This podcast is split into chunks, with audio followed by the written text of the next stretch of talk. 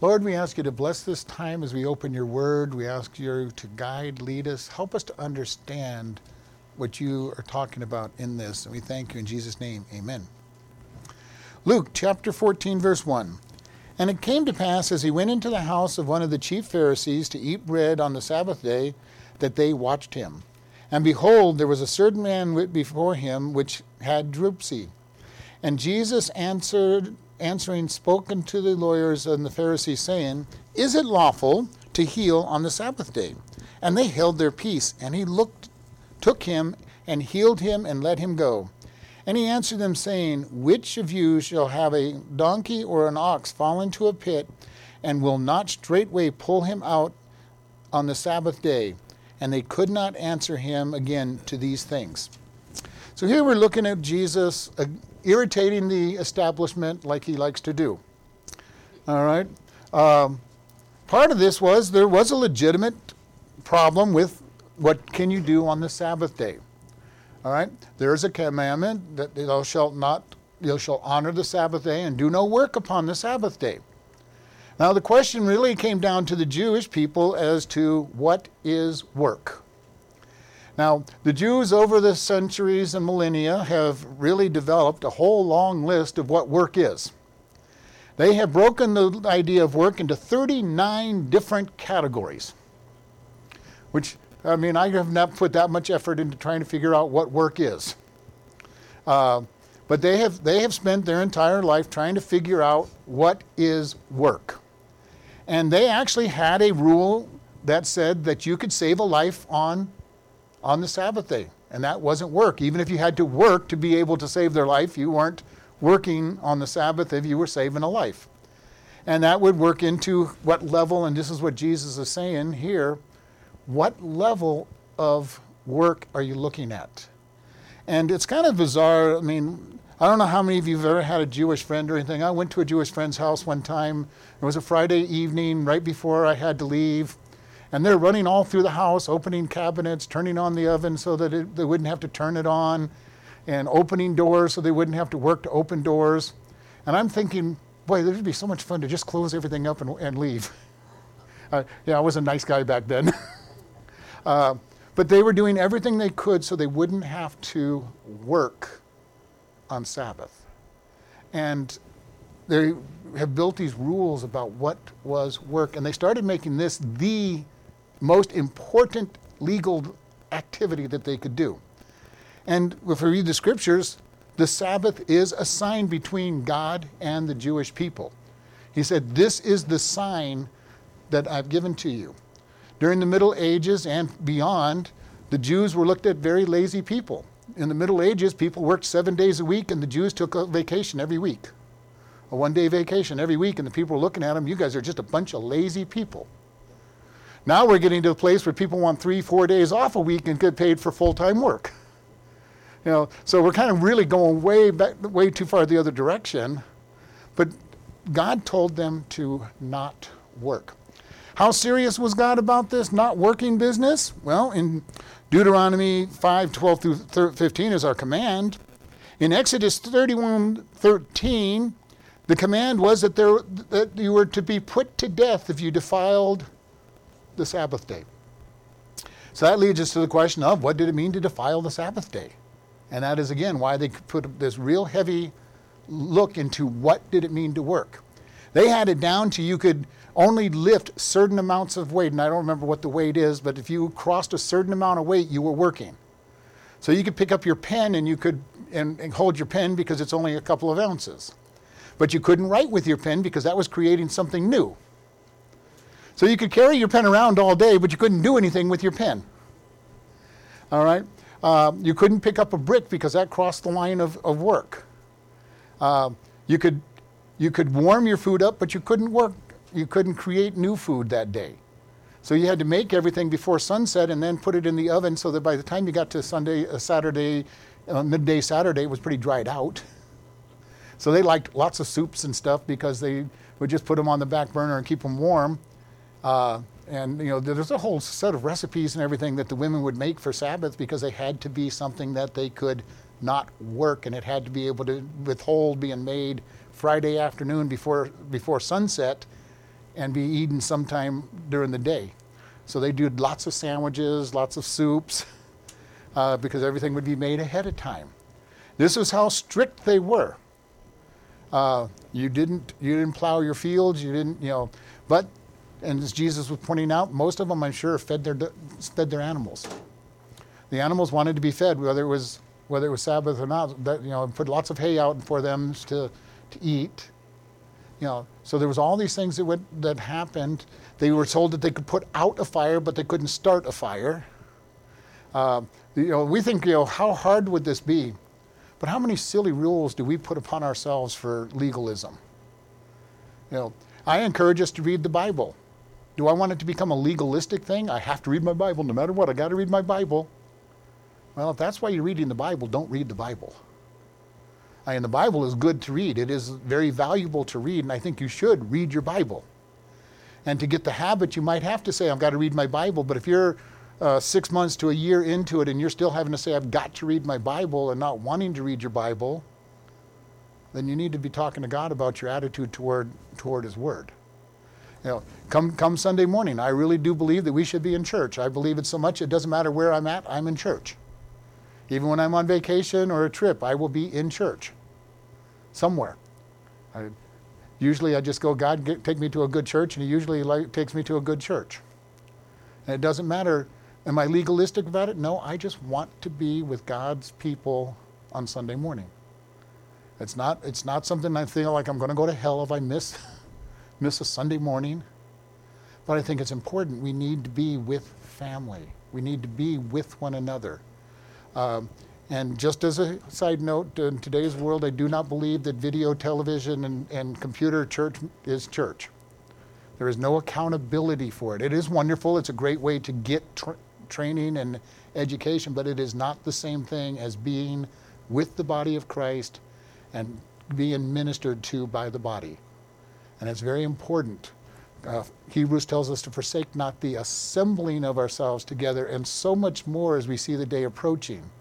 And I'm thinking, did, did the writer of Hebrews know that there was going to come a day when people were going to want to watch, watch church service instead of go? You know, it's kind of strange when I'm starting to look at what's going on today, and then I hear all these big name people so happy that they've got video church and they've got thousands and thousands of people in their video church, and I'm going, you guys should know better. You know, now, if you have no other option but video church, you're, you're locked up in home, uh, go take advantage of it. It's better than nothing. But if you're able to get out and be with people, it's important. You know, if you get sick and you're on video church, who knows you're missing? Nobody. If you're sick and missing from church, hopefully somebody in church notices that you're missing. Now, our church is so so big, I can't I can never know when somebody's missing. so, and everybody's laughing. You know, uh, I know I know I'm acutely aware when somebody's missing. The seat is empty, as it as it tells us in, you know, uh, Jonathan told David, David, your seat will be missed when, if you're not going to be here in the royal royal palace and you know and how many of us even if you're in a big church people tend to sit in the same spots you know and so that you know who's missing and, and able to see that somebody is missing and we need to be able to look at this whole idea of why do we do things? Why do we come to church? Why do we read our bibles? Why do we pray? Is it just a ritualistic requirement that I'm trying to please God, or is it my desire of, say, God, I just love you so much, I want to minister to you, I want to love you back? You know, and we see it in families. Sometimes families are just obedient to their parents because they're so they're totally afraid that they're going to be beaten if they don't don't obey. And there's probably some good in that is because the children need to learn to be obedient. But if that's the only reason they're obeying, as soon as they're out from under those parents, they're not going to be obedient to things. They must have a desire that I want to be obedient. I want to please. I want to have a good family name. And for me, most of my experience with God is I want a good family name for Christ. I don't want to be the black sheep of Jesus' family. You know, this is, this is my son. Uh, I don't know if I want to claim him as my son because they've been in trouble all the time, but this is my son or my daughter. I want to be that one that says, this, this is my son. This one, this, this is my son. Look at my son. And I hope that's our attitude for everybody here. That we want to be that one that he can say, Well done. Be proud to say, This is my child. They represent me, not, not perfectly, because none of us can represent him perfectly, but this child represents me. They are a picture of who I am. And we've all had this experience probably uh, that we know families by who, how their children act. We know what, who belongs to what family because they are like their parents. Our goal as Christians is to be like our Father. Uh, so that people can go, oh, yes, I recognize God in you. I see God in you. So we're going back here to Jesus says he's going in on a Sabbath day. He has been invited to the house of one of the lead Pharisees. Now, I'm not sure how he got that invitation to the house of the, the lead Pharisees because they don't like him anyway. But it sounds like they set him up when we read this story. Come and have the come to our come to my house for lunch this Sabbath after after after service. And this still happens in Jewish families and in Jewish synagogues. This still happens after they have their their service in the morning. They get together and they have a lunch. Oftentimes it's in the synagogue, in a, in a back room, just like we do on, on, at the end of the month. They meet together and they would have bread, have, uh, have a meal together in Jesus' day, they would go and, and go to the near, nearby house and they'd all gather and, and gather up in big groups. And Jesus was invited to this house, and it says in verse 1 and they watched him. Now, this is kind of an interesting word because in English it doesn't sound as bad as it does in Greek. In Greek, it says they were gazing intently at him, waiting for him to make a mistake. Have you ever had anybody looking at you that way? Have you ever looked at anybody that way? Don't raise your hands. you know, watching somebody. Are they going to make a mistake? What are they going to do in this situation? This is what Jesus was set up on this one to see what he was going to do. They were gazing at him to say, This is the Sabbath day. We know that he likes to heal people. We know that he's going to do some work today and we're ready to get him. This is a very interesting point, point in time for Jesus because he is in this room, he's ready to eat, probably even given one of the main places in the, in the room. You know, he's an honored guest, you know, quote unquote. And it says, In comes this man with dropsy. Now, dropsy is such an old word that every time I look at it, I have to, I have to go look up what dropsy is and because I forget because we don't ever use that word, it is edema. Somebody with swollen ankles and feet so bad that it, apparently so bad that he could not walk. And for the people who've suffered from edema, you know how bad it can get. you I've seen people whose legs have swollen, uh, swollen up so much they look like Popeye. Their legs have, you know, pop, popped out. I have a feeling he, this man was suffering greatly with edema. Otherwise, Jesus would not have done anything for him on, a, on the Sabbath. But he's coming in, legs swollen, maybe even other parts of his body swollen because edema can affect every part of your body. And I believe this man was extreme in his in it. I can't prove that because it doesn't say that, but I would think that Jesus' compassion was on him. Here's a man who's greatly suffering. And Jesus looks to the people and he asks a simple question. Is it lawful to heal on the Sabbath? Now you got to picture this in the group that he's in. He is in the group of Pharisees who are all about the law, and there's some scribes there which are lawyers. You want to cause controversy in a group of that are lawyers and everything, ask them a question about the law. You'll get, you'll get so many opinions and so much controversy and it's very interesting is they said nothing. They knew what they had done, and they also understood Jesus' question. Because they had a little niche marked into the, the laws of God that you could go and heal, you could go help You know, and this is why Jesus said, if one of you had your ox or your donkey fall into a ditch, you weren't going to just sit there. Okay, donkey, you have to wait for wait for uh, 20 hours until the sun sets before I can rescue you. He goes, you would go in and you would rescue that animal. You'd heal that animal.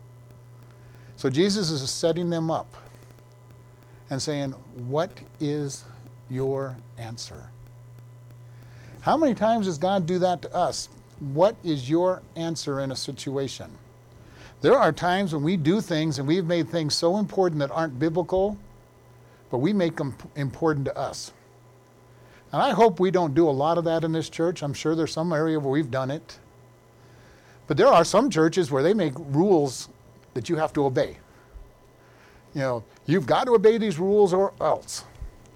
Uh, 60s generation don't drink, don't dance, don't go to movies, don't play cards, uh, don't play dice because you can gamble with cards and dice. Uh, men, make sure your hair is short uh, and you come to church in, in, uh, in a suit. Women, make sure your hair is long and come to church in a dress. you know, that was the 60s generation of many legalistic churches. And heaven help you if you broke those rules. You know, um, there were times when you'd be turned away from the door because you weren't dressed right. You know, my mom, when she came to my wedding, and she came to church to go to, to, go to church. She goes, "What should I wear to church?" And I go, "I don't care." She goes, "Better be careful. Come in jeans." I'm going, "Nobody, you won't be the only one." You know, but she was so used to legalistic churches that would not even let her in the door if she was wearing a pantsuit, not just not just jeans, but if she came in with a beautiful, you know, cut for women pantsuit with, with blouse, she would not have been allowed in the, the church because of the churches she grew up in. And you look at the Bible and go, oh, and where do they come up with these rules? We want to keep our rules what God says is important. Now, if God has convinced you that you should not be doing something, then it's wrong for you to do it. If not, don't worry about it. Now, this is very interesting because God has some rules in the Bible that are very important. Honor the Sabbath. This country has changed from that in the past. Uh, most people in this room are probably old enough to remember when you couldn't do a thing on Sunday. Uh, you could go to the hospital. You could have the fire department come out. Would not find a restaurant open. Would not find a grocery store open. Why? Because the Sabbath was being honored well, technically, the first day of the week was being honored in this country, and we did not work. Where are we now? There's not even a recognition that it's a special day at all. And I, I think that's a sad thing because we have people that are automatically working. You know, I know people that they go, well, I'm not going to work on the Sabbath, but I'm going to go to a restaurant. And I've looked at them going, okay, so you're not going to work, but you're going to make somebody else work because you want to honor the Sabbath. Doesn't compute to me. If you're going to be that strict about it, then you need to be strict about it, like the Jews were. were. But this is where our laws come into effect. How consistent is the laws and the rules that we're going to follow going to be? We are under God's grace, which means that we have liberty to do whatever we have liberty to do with. Now, what does liberty mean? Does that mean I can do anything I want at all? No, I still have a representation for God. Now the question is, and many people have asked, you know, asked me various things over time, you know, is it okay if I do such and such? And I'm going to leave that such and such out there for you to put in your blank. And my answer is always the same thing. For you, probably not, because you're already questioning whether you can do it. If you're questioning whether you can do something or not, you don't have the liberty and the freedom to do it. You know, I know that's hard to understand, but you know that, that's something you have to understand. God is working on you in that area for some reason. And if He's working on you in that area, then it is wrong for you. We're told in the scriptures, work out your salvation with fear and trembling. Does that mean I get work out my heaven or hell? No, that comes from Jesus Christ.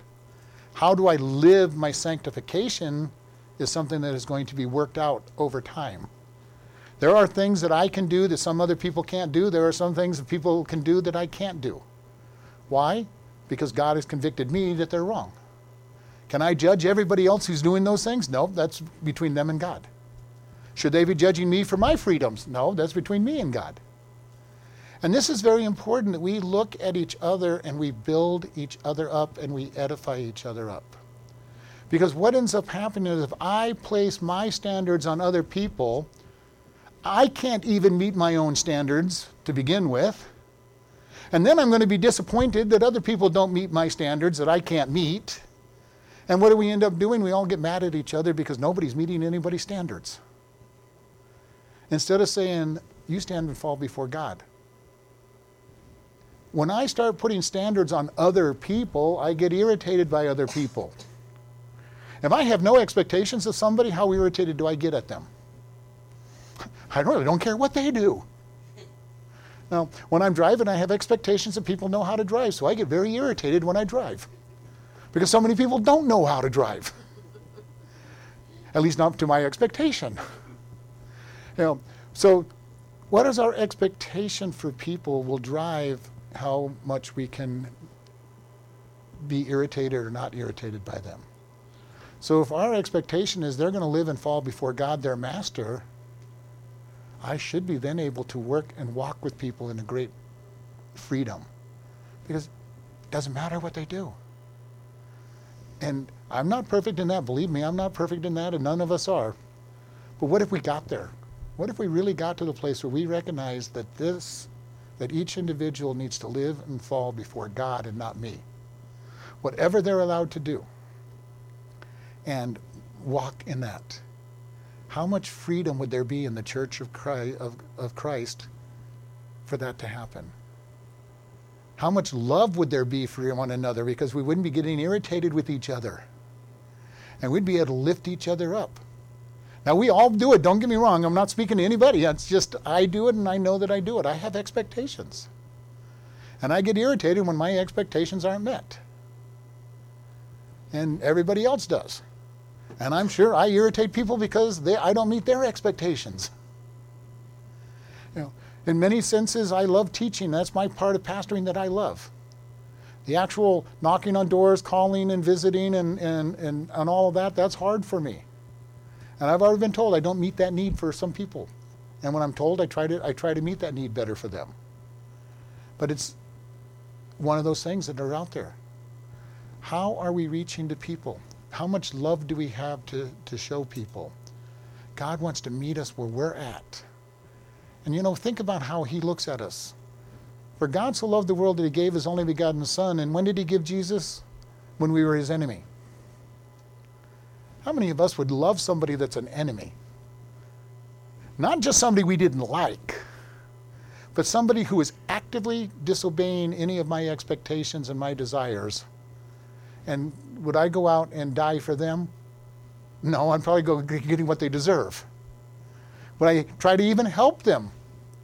Hopefully, where I'm at in my life now, I might think about helping them. But no, in general, it's like, okay, they're getting what they deserve. Let them just suffer and, and wallow around in the mud a little bit. That was not God's attitude toward us. He loves us so much that while we were as active enemies against Him, He died for us. Jesus is sitting in a room with active enemies. and he heals this man, knowing that they were going to have a problem with him healing on the Sabbath. And in one of the other events, they told him, well, there's six days, and they remember last week we talked about it. They said there were six days to work. Why are you choosing the Sabbath day to do it? And they didn't really address Jesus, they addressed the person who was healed. As if it was their fault that they got healed on the Sabbath by Jesus. Now, it's an amazing thing that when people are actively against you, sometimes they won't even attack you, they'll attack those that are being helped by you. And we'll see this oftentimes in the church. The church will help somebody, and then they'll attack that person that's being helped, like, oh, why would the church do that? You know, how it come? And, you know, why not go after the people who made the decision to help? Because they know they're not going to get anywhere with that person.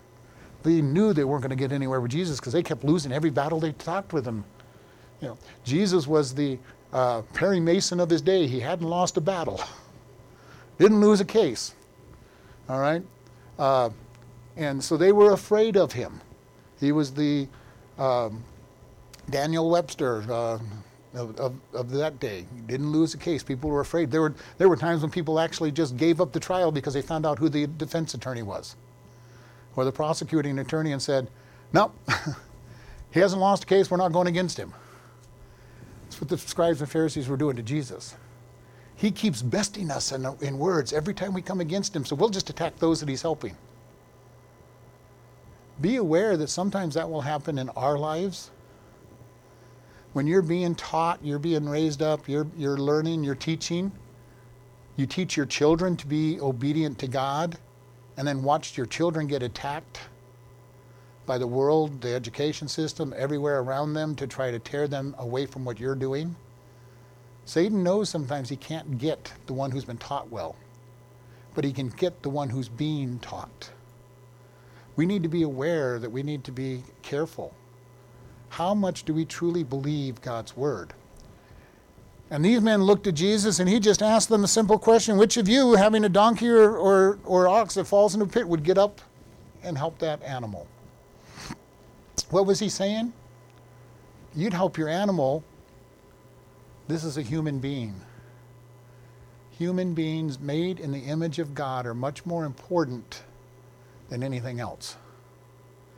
Now, this is something that's really being attacked in our world. In our world, the idea that humans are important is totally foreign to most of the world. Why? Well, very simple. They believe in evolution. If we are just an evolved animal, then we're no important, no more important than any other animal, no more important than the animal that we're going to become, from the world's point of view. And a matter of fact, there are so many humans, and we're destroying other animals that we are actually the problem and not, and not the solution for those poor little animals that whose territory are being destroyed by humans. What does that do for, for us? It takes us from being important because God created us in His image, and all life is important to me. And well, they're just humans. They're not, they're not more, any more important than anything else. We need to understand what's happening in our world. The further our world gets away from the truth of God, the worse things get. We're seeing people in today's world, you know, one of the biggest problems that will affect this age group in this church is euthanasia. When you get so old and you get so sick that your kids say, well, you might as well kill them because they're eating into our inheritance. And the laws in some of the states allow for that to happen. Thank, thankfully, Arizona is not one of those. And there's not a whole lot of them yet in America. But then you start saying that people are not important and valuable, you start doing all kinds of crazy things to people. This is where you get into insurance companies saying, well, they're too old to spend this much money on them. We're not going to spend this much money to keep them alive because they've only got another five to ten years to live, so who cares if they're alive because they're not that important. This is the rules that happen when you say that people are not made in the image of God. This is why people can, abortion is such a big issue. The murder of a young child that is in the mother's womb is the killing of something made in God's image. The abuse of a child that's born to the point of great pain, broken bones, or even death is destroying something made in the image of God. Do we fully understand what happens when we really understand that we are created in God's image? how that impacts every aspect of our life. How do we care for the poor, the homeless, the needy? How do we care for the person who's in pain? Well, if we're looking at them, if they're part of the image of God, it should break our heart. Now, I understand there's plenty of people faking it and all that other stuff, and that makes it difficult to decide who to help and who not to help. But does our heart reach out to touch people?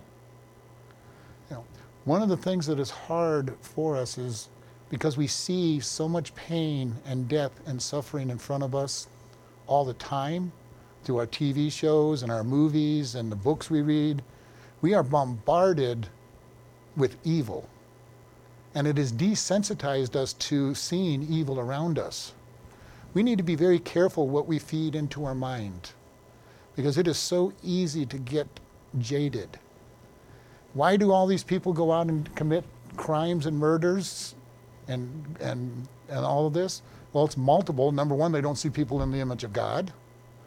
They have been told that they're just evolved animals, so they're just out there hunting. Doesn't matter to them. I'm just killing some animals that, that are too weak to deserve to live. They play games where they get to shoot everything and nothing happens to the people that get shot. matter of fact, you get points for shooting people, and the more you shoot, the better points you get. You know, all of these things add up to people who are willing to just go out and shoot people. And then, well, I'm done shooting them. I don't want to go to prison, so I'm going to shoot myself because I'm, no, I'm not that important either. Because most of those guys end up shooting themselves because of it. Why? Because they don't understand that they're made in the image of God and everybody else is made in the image of God. How important is knowing God's Word and knowing truth? And we want you to get into this because Jesus was telling them, You all would do this. I'm just helping somebody made in the image of God. I'm helping somebody that's more important than an animal that you would rescue, and you're not doing it. Jesus was criticizing these religious leaders. You guys think you're so great. You guys think you're so following the law. And the problem was they followed the letter of the law and they followed the letter of the, the writings about the laws. But you know, the one thing they did not follow was the spirit of the law. And this is where lawyers always get, get wrapped up. They get into, well, this is what it says. You know, I, I had one time when I got a ticket and a lawyer talked to me and I gave him my testimony and he goes, okay, thank you. And he goes, I'll, I'll, go, to, I'll go to traffic court for you. you. You don't show up. And I'm going, why? He goes, because you'll tell the truth. And I'm going, okay. He got me off the ticket for somehow. I don't know how he did. I don't know because I, I wasn't there, but I would have told him what happened. I ran the red light. Granted, the red light was usually a flashing yellow light, and I didn't see a red light. But, and I'm sure that was how he got me off. But I know that I ran a red light. Uh, but, you know, what do lawyers do? They twist everything. They twist everything. How do we sometimes get around things? Well, you know, it wasn't actually said that I couldn't do that. I didn't find anything in the Bible said I couldn't, even though I knew it was wrong, but I couldn't find anything the Bible said not to. So I went ahead and did it. That's the way the scribes and Pharisees were. It didn't say, and then they added all kinds of stuff into it. We need to be careful about our attitude toward God and about our attitude one to another. We are made in the image of God. Even those who are fallen and not saved or have the image of God put into them. They are creative, they're, they're intuitive, they know right from wrong because of the conscience God put into them. They may seared it up so they don't know it anymore or feel it anymore, but they're created in the image of God and they are important. We need to reach out to people and touch their lives and say, You are important. God loves you. And because God loves you, I am going to try to love you. I probably wouldn't say try to love them in that, but I will love you. but in reality, we know we're trying to love them. Uh, but we need to be able to understand that we are to reach out to people. Jesus did this, and he called out their hypocrisy. This is a child of God. This is a member of the family of Judaism in this case, and you're not willing to help them. Who are we willing to help? Who are we not willing to help? Are we ready to reach out to do the best we can for people? Are we ready to at least love one another in the church? Now, thankfully, I'm not trying to get critical because this church generally loves one another as far as I can tell. I mean, I'm, you probably don't love every single person in the church and everybody doesn't feel completely loved, but you know, this church has come a long ways in nine years. you know, I've, I've told people this church was really fun nine years ago when I first started here. I say amen, and people were out the door before I could get to the back door. Nowadays, I can get to the back door and nobody wants to leave which is good. I like that. you know, we generally tend to like each other in this church and want to minister to one another. But you know what, what God is putting on my heart? I don't know. Maybe we're going to have an explosion of peak growth in this church, and you know what? Then we're going to have people you might not like coming to church. We need to love them anyway. At least be friendly and tolerating of them. But we need to have that happen because I want to see this church grow. And to see this church grow may mean that we're getting people in here who aren't the people that we normally would like to be around. I don't know who the worst person in town is, but I'd like to see them come to church. Why? Because they need God. And the other thing was we need to be challenged to love somebody that nobody likes. you know, it is it is very fun to see this happen. I went to a church where somebody used to purposely invite Christians that looked like bikers with their tattoos and everything in to come to church to see how the church was going to treat them. I've always thought about doing something like that. Get somebody in there that just looks like the rough, rough type of person to see how see how they would be treated. I think we would do pretty good overall. But you know, what is our attitude? How easily do we judge somebody by the way they look, the way they act? Do we really realize they are somebody in need of God or potential need of God? We need to be able to be there for them and be able to reach out. Lord, we just thank you for the day today, Lord. We ask you to teach us to love one another. Teach us to see each person that, after the Spirit of God and to want to reach out and touch them and to be an example of your love to all people. Lord, if there's anybody listening online that doesn't know you, we ask today they will recognize that they are a sinner and they need of you, that they will confess that they need you, and that they will seek a Christian brother or sister to tell about and learn and grow for you. And we just thank you in Jesus' name. Amen. Listening friends, where will you be when you die? We ask this question of a lot of people oftentimes, and the biggest answer we'll get is, I hope I will be in heaven.